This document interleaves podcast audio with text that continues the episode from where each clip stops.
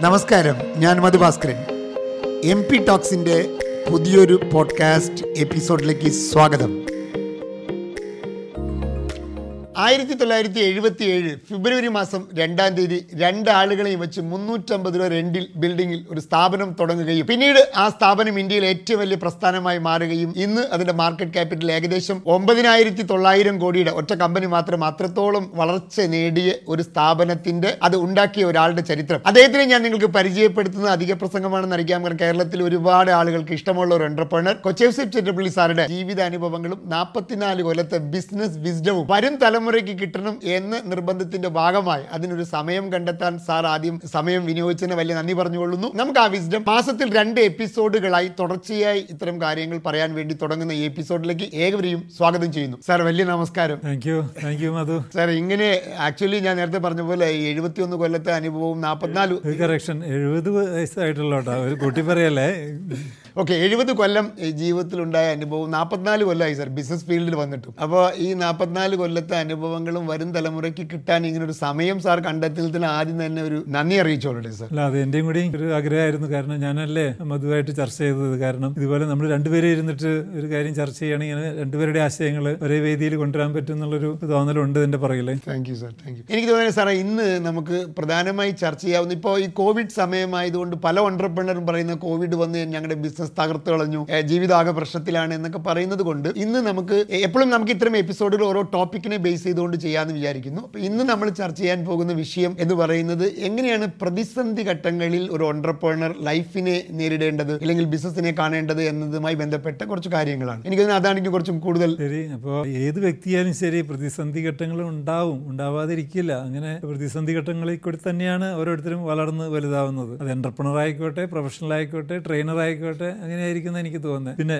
ഈ കൊറോണ ഞാൻ പറയും അത് നമുക്കൊരു ലേണിംഗ് ലെസൺ ആയിരുന്നു. ആദ്യം എല്ലാവരും വിചാരിച്ചു അത് ഒരു മൂന്ന് നാല് മാസം കൊണ്ട് മാറും. ആരൊക്കെയോ പറഞ്ഞു ഇന്ത്യയിൽ സമ്മർ വരുമ്പോഴേക്കും അതൊക്കെ മാറിപ്പോകും എന്ന് പറഞ്ഞു. പക്ഷേ ഒരു കൊല്ലം കഴിഞ്ഞിട്ടാണ് നമ്മൾ ഇരിക്കുന്നത്. ഒത്തിരി ബുദ്ധിമുട്ടുകൾ എല്ലാവർക്കും അനുഭവം ഉണ്ടായിട്ടുണ്ട്. പക്ഷേ എപ്പോഴും പ്രതിസന്ധികളാണ് മനുഷ്യനെ വളർച്ചയിലേക്ക് മുന്നോട്ട് നയിക്കുന്നത് എന്ന് ഞാൻ പറയാറുണ്ട്. സാറിന്റെ ഇങ്ങനെ പുസ്തകങ്ങൾ വായിച്ചതും സാറിനെ കുറിച്ച് ഇങ്ങനെ അന്വേഷിച്ചപ്പോൾ ഞാൻ കണ്ടെത്തിയ ഒന്ന് രണ്ട് കാര്യങ്ങളിൽ എന്നൊരു ചോദ്യമാവാം സാർ. സാർ തുടങ്ങുന്നത് ആയിരത്തി തൊള്ളായിരത്തി എഴുപത്തി ഏഴ് ഫെബ്രുവരി രണ്ടാം തീയതിയാണ് ഈ സ്ഥാപനം തുടങ്ങുന്നത്. എമർജൻസി ഇന്ത്യയിൽ നിൽക്കുന്ന സമയമാണ്. കാരണം എഴുപത്തിയേഴ് മാർച്ചിലാണ് എമർജൻസി പിൻവലിക്കുന്നത് അപ്പോൾ തുടങ്ങുന്ന സമയം എഴുപത്തേഴ് ഒരു ഏഹ്, പ്രശ്നമുള്ള സമയമാണ്. രണ്ടായിരത്തി എട്ടിലാണ് വി ഗാർഡിന്റെ ഐ പി ഒ ഇറങ്ങുന്നത് ഫെബ്രുവരി പതിനെട്ടാം തീയതി. ആ സമയത്തും ഈ റെസഷൻ തുടങ്ങി. ഏറ്റവും രസകരമായി തോന്നുന്നത് രണ്ടായിരത്തി ഒമ്പത് അതിന്റെ പിറ്റേ കൊല്ലമാണ് കാസിപ്പൂരിലും കോയമ്പത്തൂരിലും ഹിമാചൽ പ്രദേശിലൊക്കെ മാനുഫാക്ചറിങ് യൂണിറ്റ് ഒക്കെ തുടങ്ങുക. എങ്ങനെയാണ് സർ ഇങ്ങനത്തെ ഒരു സമയത്ത് പൊതുവെ പ്രതിസന്ധി സമയങ്ങളിൽ ആളുകളൊന്ന് പതുങ്ങുകയാണ് ചെയ്യുന്നത്? അപ്പോൾ എങ്ങനെയാണ് ഇത്തരം ഒരു ഒരു ബോൾഡായ തീരുമാനങ്ങൾ എടുക്കേണ്ട പിന്നിലെ കാരണം എന്തായിരിക്കും? മധു ഈ പഴയ കാര്യങ്ങളൊക്കെ ഒന്ന് ചകഞ്ഞെടുത്തതിൽ സന്തോഷമുണ്ട്. ഞാൻ തന്നെ മറന്നു കിടക്കുന്ന വിഷയമായിരുന്നു. ശരിയാണ് അന്ന് ആയിരത്തി തൊള്ളായിരത്തി എഴുപത്തി ഏഴിൽ ഫെബ്രുവരിയിൽ തുടങ്ങുമ്പോൾ എമർജൻസി ഡിക്ലെയർ ചെയ്ത സമയമായിരുന്നു. പക്ഷേ എന്നെ സംബന്ധിച്ചിടത്തോളം അതൊരു വിഷയമേ അല്ല. കാരണം ഞാനൊരു ടൈനി ഇൻഡസ്ട്രി. എന്നെ സംബന്ധിച്ചിടത്തോളം എനിക്ക് ജീവിക്കണം. അതായത് അതിന് മുമ്പ് വേറെ ജോലിയായിരുന്നു. അപ്പോൾ ആ ജോലി മുന്നോട്ട് പോകുന്നില്ല. കാരണം ആ സ്ഥാപനം നല്ല നിലയ്ക്ക് പോകുന്നില്ല. വേറെ നല്ല ജോലി കിട്ടുന്നില്ല. അങ്ങനെയാണ് റിസൈൻ ചെയ്ത് തുടങ്ങുന്നത്. ആ സമയത്ത് ഒരു അനുഭവം പറയാം. അതായത് എന്റെ ഒരു കസിൻ പുള്ളി വലിയ എം കോം ഒക്കെ പഠിച്ച് ബാങ്കിലെ മാനേജറാണ് അപ്പോൾ അയാൾ അങ്ങേര് എന്നോട് ചോദിക്കടാ നീ ഈ എമർജൻസി പീരീഡിലാണ് തുടങ്ങുന്നത് അപ്പോഴാണ് എമർജൻസി പീരീഡിൽ നല്ല സമയമല്ല എന്ന് എനിക്ക് എനിക്ക് തന്നെ തിരിച്ചറിവുണ്ടാവുന്നത്. എന്നെ സംബന്ധിച്ചിടത്തോളം എന്റെ ലക്ഷ്യം അന്ന് അതുവരേക്ക് കിട്ടിയിരുന്ന ശമ്പളത്തിനേക്കാൾ ഒരു ബെറ്റർ സാലറി സംഘടിപ്പിക്കുക. അതെനിക്ക് സാധിക്കും സാധിക്കും സാധിക്കും. അത് മാത്രമാണ് എന്റെ കൺമുന്നിലുള്ളൂ. വേറെ ഒന്നും എനിക്ക് വേറെ നോട്ടമില്ലായിരുന്നു. അതുകൊണ്ട് അത് കടന്നുപോയി. അതുപോലെ രണ്ടാമത്തെ ഒരു കാര്യം പറഞ്ഞത് I P O. I P ഒന്റെ സമയത്തും പലരും വലിയ അനലിസ്റ്റുകളൊക്കെ പറയും ഈ സമയത്ത് റിസഷൻ വരാൻ പോകുന്നു റിസഷൻ തുടങ്ങിക്കഴിഞ്ഞു. അത് ഈ സമയത്ത് ഐ പി ഒ നീട്ടിവെക്കണമെന്നൊക്കെ പറഞ്ഞിട്ടുണ്ടായിരുന്നു. അപ്പോൾ എന്നെ സംബന്ധിച്ചിടത്തോളം ആ സമയത്ത് ഐ പി ഒക്ക് പോയത് രണ്ട് മൂന്ന് ഫാക്ടറി പഠിക്കാൻ വേണ്ടിയിട്ടായിരുന്നു. അപ്പോൾ എന്നെ സംബന്ധിച്ചിടത്തോളം ഞാൻ വിചാരിക്കുന്നത് ഞാൻ മാർക്കറ്റിൽ നിന്ന് വെറും അറുപത്തെട്ട് കോടി രൂപയെ പിരിക്കുന്നുള്ളൂ. അത് റിസഷനായിട്ട് എന്ത് ബന്ധം? വി ഗാർഡിന് അത്യാവശ്യം പോപ്പുലാരിറ്റി ഉണ്ട്. വി ഗാർഡിന് വിശ്വസ്തതയുണ്ട്. അപ്പോൾ തീർച്ചയായിട്ടും അത് ജനങ്ങൾ സബ്സ്ക്രൈബ് ചെയ്തോളും. അല്ലാതെ എനിക്ക് ഇത്ര ടൈംസ് ഓവർ സബ്സ്ക്രൈബ്ഡ് ആവണമെന്നൊന്നും എനിക്ക് വിചാരമില്ല. ഞാൻ നാല് ടൈം അതായി. അത് സന്തോഷം തന്നെ. പക്ഷേ അവർ പറഞ്ഞതും ശരിയായിട്ടോ. അതായത് ഓവർ സബ്സ്ക്രൈബായി ഐ പി ഒ നന്നായി പോയി. പക്ഷേ പിന്നീട് അങ്ങോട്ട് പടിപടിയായിട്ട് ഇടിഞ്ഞു. എൺപത്തിരണ്ട് രൂപ പത്ത് രൂപയുടെ ഷെയർ എൺപത്തിരണ്ട് രൂപയ്ക്ക് കൊടുത്തത് പടിപടി പടിയായിട്ട് ഇടിഞ്ഞു. അപ്പോഴും ഞാൻ അത്ഭുതപ്പെടും. അതായത് നിങ്ങളുടെ കമ്പനി ക്വാർട്ടർലി പ്രോഫിറ്റ് ഉണ്ടാക്കുന്നുണ്ട്. ബിസിനസ് തിരക്കിടില്ല. എന്നിട്ട് പോലും ഇടിയുന്നു. അപ്പോൾ അവർ പറഞ്ഞതും ശരിയായി. പക്ഷേ പിന്നീട് പിടിച്ച് പിടിച്ച് കയറി അപ്പോൾ ഞാൻ പറയാറുള്ളത് പ്രതിസന്ധികൾ വരുമ്പോൾ അതിനെ നമ്മൾ ധൈര്യപൂർവം നേരിടണം. അതാണ് പ്രധാനം. പല പലർക്കും പറ്റുന്നത് പ്രതിസന്ധി വരുമ്പോൾ അതിൽ തളർന്നിട്ട് പിന്നെ ഉയർത്തെഴുന്നേൽക്കുന്നില്ല. അങ്ങനെയുള്ളവരെയും ഞാൻ കണ്ടിട്ടുണ്ട്. പക്ഷേ എന്തുകൊണ്ടോ എന്നെ അത് ബാധിച്ചില്ല. രണ്ടായിരത്തി ഒമ്പതിലാണ് നിങ്ങൾ പുതിയ മാനുഫാക്ചറിംഗ് യൂണിറ്റുകൾ തുടങ്ങുന്നത്. അതേപോലെ ഈ കോവിഡ് സമയത്തും ഒരു വലിയ ഇൻവെസ്റ്റ്മെന്റ് നടന്നു സ്റ്റാർട്ടപ്പിൽ പ്രത്യേകിച്ച് ഈ ബാറ്ററിയുമായി ബന്ധപ്പെട്ട ഒരു സ്റ്റാർട്ടപ്പിൽ ഒരു ഇൻവെസ്റ്റ്മെന്റ് നടന്നു. അപ്പോൾ അങ്ങനത്തെ ഈ പ്രതിസന്ധി ഘട്ടങ്ങളിൽ ബോൾഡായിട്ട് നമുക്ക് ഇൻവെസ്റ്റ്മെന്റ് നടത്തുന്നത് എങ്ങനെയാണ്? അത് എന്ത് ക- എന്ത് തിങ്കിങ് പാറ്റന്റ് അടിസ്ഥാനത്തിലാണ് നമ്മൾ അങ്ങനത്തെ ഒരു ഇൻവെസ്റ്റ് സാധാരണ പൊതുവെ ഇങ്ങനത്തെ സമയത്ത് ആളുകൾ ഒന്ന് ഇൻവെസ്റ്റ് ചെയ്യാൻ ഒരു മടിക്കുന്ന സമയമല്ലേ? അതിലൊരു കറക്ഷൻ ഉണ്ട്. അതായത് ഞാൻ കഴിഞ്ഞ അഞ്ചാറ് വർഷമായിട്ട് വി ഗാർഡിന്റെയോ വണ്ടർലയുടെയോ പ്രധാന ഡിസിഷൻ മേക്കിങ്ങിൽ ഇല്ല. ഞാൻ മനഃപൂർവം അതിൽ നിന്ന് മാറി നിൽക്കുകയാണ്. കാരണം മക്കൾ ബിസിനസ്സിൽ വന്നിട്ട് വർഷങ്ങളായപ്പോൾ അവർ ഭാരമേൽപ്പിച്ചപ്പോൾ അവരാണ് അതിന്റെ തീരുമാനങ്ങൾ എടുക്കുന്നത്. അവരെന്നോട് അഭിപ്രായം ചോദിക്കും. അല്ലാതെ തീരുമാനം എടുത്തത് അവരൊക്കെ തന്നെയാണ്. അപ്പോൾ ഈ ഈ ബാറ്ററി സ്റ്റാർട്ടപ്പിലൊക്കെ ഇൻവെസ്റ്റ് ചെയ്തത് തികച്ചും അവരുടെ തീരുമാനമാണ്. പക്ഷേ പക്ഷെ അഭിപ്രായം ചോദിച്ചപ്പോൾ ഞാൻ നല്ല കാര്യമായിട്ടേ പറഞ്ഞുള്ളൂ. കാരണം പുതിയ പുതിയ ആശയങ്ങൾ ആരെങ്കിലും മുന്നോട്ട് കൊണ്ടുവരികയാണെങ്കിൽ അതിനെ സാമ്പത്തികമായിട്ട് സപ്പോർട്ട് ചെയ്താൽ അത് നമുക്കും ഗുണം അവർക്കും ഗുണം എന്ന് വിശ്വസിക്കുന്ന ഒരാളാണ് ഞാൻ. കാരണം ഈ ഈ റിസഷൻ അല്ലെങ്കിൽ കൊറോണയാലും ശരി ഏതും അധികം നാൾ നിൽക്കില്ല. എന്തെങ്കിലും അത് മാറും. ഏത് പ്രതിസന്ധി ഒരു സമയത്ത് മാറിപ്പോകും ഇതിനേക്കാളും വലിയ പ്രതിസന്ധി ലോകം നേരിട്ടതല്ലേ? സെക്കൻഡ് വേൾഡ് വാർ അല്ലെങ്കിൽ പിന്നെ പണ്ടത്തെ ഈ എന്താ പറയാ സ്പാനിഷ് ഫ്ലൂ അങ്ങനെ ഒത്തിരി ഒത്തിരി പ്രശ്നങ്ങൾ ലോകം നേരിട്ടതാണ്. എന്നിട്ട് ലോകം നിന്നു പോയിട്ടില്ലല്ലോ.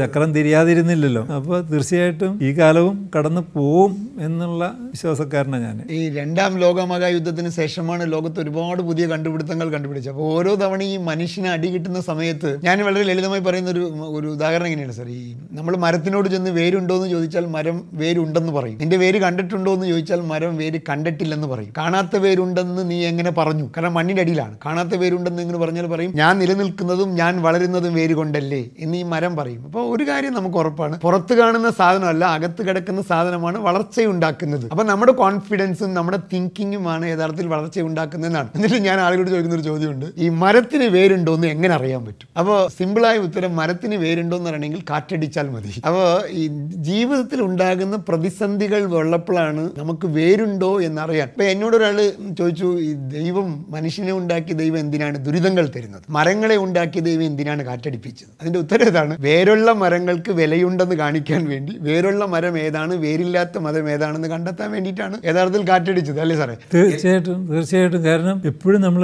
അനലൈസ് ചെയ്ത് കഴിഞ്ഞാൽ മനസ്സിലാവുന്നത് ആ ഉൾക്കരുത്തുള്ളവരാണ് അഭിവൃദ്ധിയിലേക്ക് വരുന്നത്. അപ്പോൾ ഞാൻ എപ്പോഴും പറയും നമുക്ക് ആത്മധൈര്യം. ആത്മധൈര്യം ഇല്ലാതെ ഒരാളും ജീവിതത്തിൽ വിജയം കൈവരിച്ചിട്ടില്ല. അത് അപ്പോൾ ചിലർ ചോദിക്കും അത് ജന്മനാൽ സിദ്ധമാണോ? അല്ല ഞാനൊക്കെ അത് വളർത്തിയെടുത്തിട്ടുള്ളതാണ് കാരണം ഞാനൊന്നും സ്കൂളിലോ കോളേജിൽ പഠിച്ചിരുന്നപ്പോൾ അങ്ങനെ ഒരു ഒരു തന്റെ ആയിട്ടുള്ള കുട്ടിയായിരുന്നില്ല ചിലവരുണ്ട്. പുള്ളി പഠിക്കുമ്പോൾ തൊട്ട് അവർ എല്ലാത്തിനും മുന്നിട്ട് നിൽക്കുന്നു. നോ എന്റെ കാര്യത്തിൽ അതൊന്നും അല്ലായിരുന്നു. ഞാൻ വെറും ഒരു ഒരു സാധാരണക്കാരനായിരുന്നു. ഒരു ആവറേജ് അല്ലെങ്കിൽ ഒരു എബവ് ആവറേജ് അത്രേ പറയാൻ പറ്റുള്ളൂ. അപ്പോൾ എനിക്ക് ഇങ്ങനെ ആവാൻ പറ്റുകയാണെങ്കിൽ പലർക്കും ഒത്തിരി ഒത്തിരി വളരാൻ പറ്റും. എന്നെക്കാളും കൂടുതൽ ഷൈൻ ചെയ്യാൻ പറ്റുമെന്ന് വിചാരിക്കുന്നതാണ് ഞാൻ പ്രശ്നങ്ങൾ യഥാർത്ഥത്തിൽ നമ്മളെ ഷാർപ്പൺ ചെയ്യാൻ ഉദാഹരണം ഞാനൊരു പുസ്തകത്തിൽ വായിച്ചൊരു സാധനം ഇപ്പോൾ ഉദാഹരണം സാറും ഇപ്പോഴത്തെ ഈ ഗാർഡിന്റെ എം ഡി സാറിന്റെ രണ്ടാമത്തെ മകനും കൂടി ട്രെയിനിൽ നിന്ന് ഇറങ്ങുന്ന സമയത്ത് പുള്ളിയുടെ കാലൊന്ന് വീണ് ചെറുതായിട്ട് ഒരു ഫ്രാക്ചർ വരികയും എന്നിട്ട് വീട്ടിൽ ചെല്ലുമ്പോൾ അദ്ദേഹം അതിന് പറയുന്ന ഒരു സാറിനോട് ചോദിച്ചൊരു ചോദ്യം. അപ്പോൾ അതൊക്കെ വായിക്കുമ്പോൾ എനിക്ക് സാർ അത് കുറച്ചും കൂടി സാർ പറയുമ്പോൾ നന്നായിരിക്കും. അതിപ്പോൾ ഒരു മനുഷ്യൻ പ്രശ്നം വരുന്ന സമയത്താണ് അയാൾ ക്രിയേറ്റീവായി തിങ്ക് ചെയ്യുക എന്നതല്ലേ സാർ? ശരി. ശരിയാണ്. അതെ അവനന്ന് വെറും എട്ടാം ക്ലാസ്സിൽ പഠിക്കുകയാണ് എയ്റ്റ് സ്റ്റാൻഡേർഡിൽ അപ്പോൾ ഇതേമാതിരി അവൻ തൃശ്ശൂർ പോയിട്ട് ഒറ്റയ്ക്ക് ട്രെയിനിൽ തിരിച്ചു വരുമ്പോൾ അവന് ആ സ്റ്റെപ്പിൽ നിന്ന് പ്ലാറ്റ്ഫോമിലേക്ക് ഇറങ്ങിയപ്പോൾ കാലൊന്ന് ട്വിസ്റ്റായി പോയി അപ്പോൾ എന്നിട്ട് സ്പ്രെയിനായി പ്ലാസ്റ്ററൊക്കെ ഇട്ട് കിടക്കേണ്ടി വന്നു. അപ്പോൾ അവൻ ഇങ്ങനെ ചോദിക്കുക അതായത് എന്തിനാലേ ഈ ഇത്ര ഡിഫറൻസ് അതായത് ട്രെയിൻ പ്ലാറ്റ്ഫോമും മറ്റു കമ്പാർട്ട്മെന്റും തമ്മിൽ ഇത്ര ഡിഫറൻസ് അപ്പോഴാണ് ഞാനും ആലോചിക്കുന്നത് എന്തിനാണ് ഇത്ര ഡിഫറൻസ് എന്ന് അപ്പോൾ എപ്പോഴും ഒരു പ്രതിസന്ധി വരുമ്പോഴാണ് ഓരോ മനുഷ്യജീവിയും മാറി ചിന്തിക്കുന്നത് എന്ന് ഞാൻ ആ ബുക്കിൽ എഴുതിയെന്ന് മാത്രമാണ്. അതിനോട് അതിനോട് അനുബന്ധിച്ചതിന് സാർ വേറൊരു കാര്യം കൂടി പറയുന്നുണ്ട്. അതായത് പ്രതിസന്ധി വരുന്ന സമയത്ത് പുതിയ പ്രോജക്റ്റുകളെ നമ്മൾ നോക്കണം. കാരണം അത് രണ്ട് കാര്യങ്ങൾ ഉണ്ടാക്കും. ഒന്ന് നിങ്ങൾ ക്രിയേറ്റീവ് ആകും നിങ്ങൾ പുതിയ പുതിയ ഐഡിയ വരും. രണ്ട് മറ്റതിന്റെ ഇന്റൻസിറ്റി ഒന്ന് കുറയും. എന്നാണ്. ഇപ്പൊ പലപ്പോഴും എന്നെ കാണാൻ ഒരു എന്റർപ്രണർ വന്നിരുന്നു സാർ. അയാൾ പറഞ്ഞത് ഇപ്പൊ എന്താ ചെയ്യണമെന്ന് ചോദിച്ചപ്പോൾ ഞാനിപ്പോ ഒന്നും ചെയ്യുന്നില്ല. എന്താന്ന് ചോദിച്ചപ്പോൾ ഞാൻ ചെയ്ത കുറച്ച് പരിപാടിയൊക്കെ പ്രശ്നത്തിലായി. അപ്പോൾ എന്റെ വീട്ടിൽ പറഞ്ഞു ഇപ്പൊ നല്ല നേരമല്ല. അതുകൊണ്ട് നീ ഇപ്പോൾ ഒന്നും ചെയ്യണ്ട. എന്ന് പറഞ്ഞു എന്ന് പറഞ്ഞു. അപ്പോൾ ഞാൻ അദ്ദേഹത്തിനോട് പറഞ്ഞു അയ്യോ ഏറ്റവും വലിയ അപകടകരമായ കാര്യമല്ലേ ചെയ്യുന്നത് ഈ പ്രശ്നം വരുന്ന സമയത്താണ് ഏറ്റവും കൂടുതൽ ആക്റ്റീവ് ആകേണ്ടത്. പക്ഷെ നമ്മുടെ നാട്ടിൽ പ്രശ്നം വരുന്ന സമയത്ത് ആളുകൾ ഇങ്ങനെ ഒന്ന് ഇനാക്റ്റീവ് ആകും. യഥാർത്ഥത്തിൽ അത് വലിയ അപകടമല്ലേ സാർ? തീർച്ചയായിട്ടും അത് നേരത്തെ സൂചിപ്പിച്ച മാതിരി നമ്മുടെ നാട്ടിൽ കുറേ അന്ധവിശ്വാസങ്ങൾ ഒക്കെ ഉണ്ട്. ഞാൻ ഞാൻ ഭാഗ്യത്തിൽ വിശ്വസിക്കാത്ത ആളാണ് കാരണം ഭാഗ്യം ഇന്നുണ്ടാവാം നാളെ ഉണ്ടാവാം. അല്ലാതെ നാൽപ്പത്തിനാല് വർഷം തുടർച്ചയായിട്ട് ഭാഗ്യം മാത്രം നിലനിൽക്കുന്നു. ഇല്ല ഇല്ല. ഇടയ്ക്കിടയ്ക്ക് നല്ല അടി കിട്ടിയിട്ടുണ്ട്. എനിവേ അപ്പോൾ അങ്ങനെ ഭാഗ്യം ഇന്നുണ്ടെങ്കിൽ നാളെ ഭാഗ്യക്കേടും ഉണ്ടാവാം. ഭാഗ്യക്കേടും ഒത്തിരി നാൾ തുടർന്ന് പോവില്ല എന്ന് വിശ്വസിക്കുന്ന ഒരാളാണ് ഞാൻ അപ്പോൾ എനിക്ക് ഇതുപോലെ ഒരു പറയാനുള്ളത് എന്റെ ഒരു ക്ലാസ്മേറ്റ് എന്നെക്കാളും മിടുക്കനാണ്. അവന് പലപ്പോഴും ഫസ്റ്റ് റാങ്കൊക്കെ പോയി വന്നിരുന്ന അവന് പെട്ടെന്ന് ജോലി കിട്ടി. ഇതേമാതിരി എം എസ് സി കഴിഞ്ഞിട്ട്. അവന് നല്ല ഹൈദരാബാദിൽ നല്ലൊരു കമ്പനിയിൽ റിസർച്ച് ആയിട്ട് അസിസ്റ്റന്റ് ആയിട്ട് കൂടി. അത് കഴിഞ്ഞിട്ട് ഞാനിങ്ങനെ തട്ടി വരട്ടി ഇങ്ങനെയൊക്കെ ആയിത്തീർന്നു. അപ്പോൾ ഇടയ്ക്ക് വെച്ചിട്ട് ഒരു പത്ത് പതിനഞ്ച് വർഷം കഴിഞ്ഞപ്പോൾ അവൻ പറയാൻ തുടങ്ങി ഞാനും റിസൈൻ ചെയ്തിട്ട് എന്തെങ്കിലും തുടങ്ങണം തുടങ്ങണം. അപ്പോൾ ഞാൻ പറഞ്ഞ് റിസൈൻ ചെയ്ത് തുടങ്ങ് രണ്ടും കൽപ്പിച്ച് തുടങ്ങ്. പക്ഷേ അവൻ അപ്പോഴേക്കും ഭാര്യയായി കുട്ടികളായി. അപ്പോൾ അവൻ ഓരോ കൊല്ലം ഇടയ്ക്കിടയ്ക്ക് എന്നെ വിളിച്ചിട്ട് പറയും ഓ തുടങ്ങണം തുടങ്ങണം. എന്റെ ഇടയ്ക്ക് ഒരു കൊല്ലം പറയാണ് അതായത് ഞാൻ കുറച്ച് നാളത്തേക്ക് നീട്ടി വെച്ചു. എന്താ കാര്യം? അത് ഒരു അസ്ട്രോളജറെ കണ്ടപ്പോൾ അയാൾ പറഞ്ഞു ഇപ്പം അതിന് പറ്റിയ സമയമല്ല കുറേ നാൾ കഴിയട്ടെ എന്ന്. എന്തിനു പറയുന്നു? ഇത്രയും നാളായിട്ട് പുള്ളി റിട്ടയർ ചെയ്തു. ഇപ്പോൾ സ്വസ്ഥമായിട്ട് ജീവിക്കുന്നു. തുടങ്ങാൻ പറ്റിയില്ല. അപ്പോൾ അങ്ങനെ നമ്മൾ നീട്ടിവെക്കുക നീട്ടിവെക്കുക അല്ലെങ്കിൽ ഈ പറഞ്ഞ മാതിരി ഇതിന്റെങ്കിലും പുറകെ വിശ്വാസങ്ങളുടെ പുറകെ പോയി കഴിഞ്ഞാൽ എവിടെ എത്തില്ല എന്ന് പറഞ്ഞത് മാത്രം. ആളുകൾക്ക് അങ്ങനെ ചെറിയ തെറ്റായ ധാരണകൾ ഉള്ളത് കൊണ്ടാണ്. പ്രശ്നങ്ങളൊക്കെ വരുമ്പോൾ എന്തോ ദോഷം വന്നുകൊണ്ടാണ് അതുകൊണ്ട് കുറച്ച് ദിവസം മിണ്ടായിരിക്കാം എന്നൊക്കെ വിചാരിച്ച്. അതെ തീർച്ചയായിട്ടും അതിന്റെ ഇടയ്ക്കും ഒരു അവസരം ഉണ്ടോ എന്ന് ചകഞ്ഞ് നോക്കണം എന്നാണ് എനിക്ക് പറയാനുള്ളത് ഈ കത്തിക്ക് മൂർച്ച കുറഞ്ഞാൽ നമ്മൾ കല്ലേലിട്ടാ ഉരയ്ക്കുക. മൊസൈക് തറിലിട്ടല്ല ഉരയ്ക്കുക. അത് നമ്മളെ പഠിപ്പിക്കുന്ന പാഠം തന്നെ റഫായ സ്ഥലത്തിലൂടെ നിങ്ങൾ തേക്കുമ്പോഴാണ് നിങ്ങൾ ഷാർപ്പൺ ചെയ്യപ്പെടുക എന്നതാണ്. അപ്പോൾ നമ്മുടെ ഇപ്പം നമ്മുടെ നെക്സ്റ്റ് ജനറേഷനെ ഒന്ന് ആലോചിച്ചു സാർ. പണ്ടൊക്കെ ആളുകൾ ബുദ്ധിമുട്ടി കഷ്ടപ്പെട്ട് വന്നപ്പോൾ ശരി ഇപ്പോഴത്തെ ജനറേഷൻ എല്ലാം അപ്പപ്പോൾ കിട്ടുന്നത് കൊണ്ട് തന്നെയാണ് അവർക്ക് എന്തെങ്കിലും ഒരു പ്രശ്നം ഉണ്ടായി അപ്പോൾ ഒരു ആത്മഹത്യയാണ്. അപ്പോൾ പ്രശ്നങ്ങളിലൂടെ കടന്നു പോകുമ്പോഴാണ് ഏറ്റവും ഷാർപ്പാവുക എന്നതല്ലേ? തീർച്ചയായിട്ടും. ഞാൻ പലപ്പോഴും നമ്മുടെ മഹാത്മാഗാന്ധിജിയുടെ ജീവചരിത്രം തന്നെ കൊട്ടിയാറുള്ളത് അതായത് നമ്മൾ അദ്ദേഹത്തിന്റെ ബുക്ക് വായിക്കുമ്പോൾ അറിയാം. അദ്ദേഹം സ്കൂളിൽ പഠിക്കുമ്പോൾ ഒരു ഇൻട്രോവേർട്ട് എന്ന് പുള്ളി തന്നെ എഴുതി വെച്ചിട്ടുണ്ട്. പുള്ളി എന്ന് പറയാൻ പാടില്ല അദ്ദേഹം എഴുതി വെച്ചിട്ടുണ്ട്.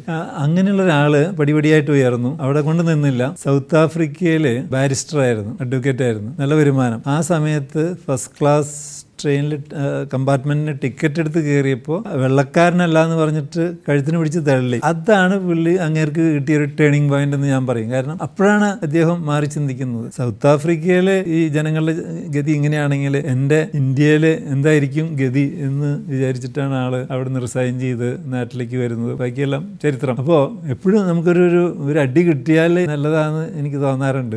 പ്രിയമുള്ളവരെ നമ്മുടെ ഇന്നത്തെ എപ്പിസോഡ് അവസാനിക്കുകയാണ്. എല്ലാ പ്രതിസന്ധികളിലും ഒരു അവസരമുണ്ട് എന്ന് മാത്രം അവസരങ്ങളെ കാണുന്ന ആളുകൾക്ക് പ്രതിസന്ധികൾ ഒരു വണ്ടർഫുൾ ഓപ്പർച്യൂണിറ്റിയാണ് അത് ജീവിതത്തിൽ മുന്നോട്ട് പോകാനുള്ള ഒരു അവസരമായി മാറുമെന്ന് സാറിന്റെ ഒരു എക്സ്പീരിയൻസ് നമുക്ക് മനസ്സിലാകുന്നുണ്ട്. നമ്മൾ അടുത്ത ആഴ്ച ഇതിന്റെ തന്നെ കണ്ടിന്യൂറ്റി ആയിട്ട് പ്രതിസന്ധികൾ എങ്ങനെയാണ് ബിസിനസിനെ ബാധിക്കുന്നത് ജീവിതത്തിനെ ബാധിക്കുന്നത് അതിനെ എങ്ങനെ മറികടന്ന് മുന്നോട്ട് പോകാം ശക്തരാവാം എന്നതുമായി അടുത്ത എപ്പിസോഡിൽ നമുക്ക് വീണ്ടും കാണാം. Thank so much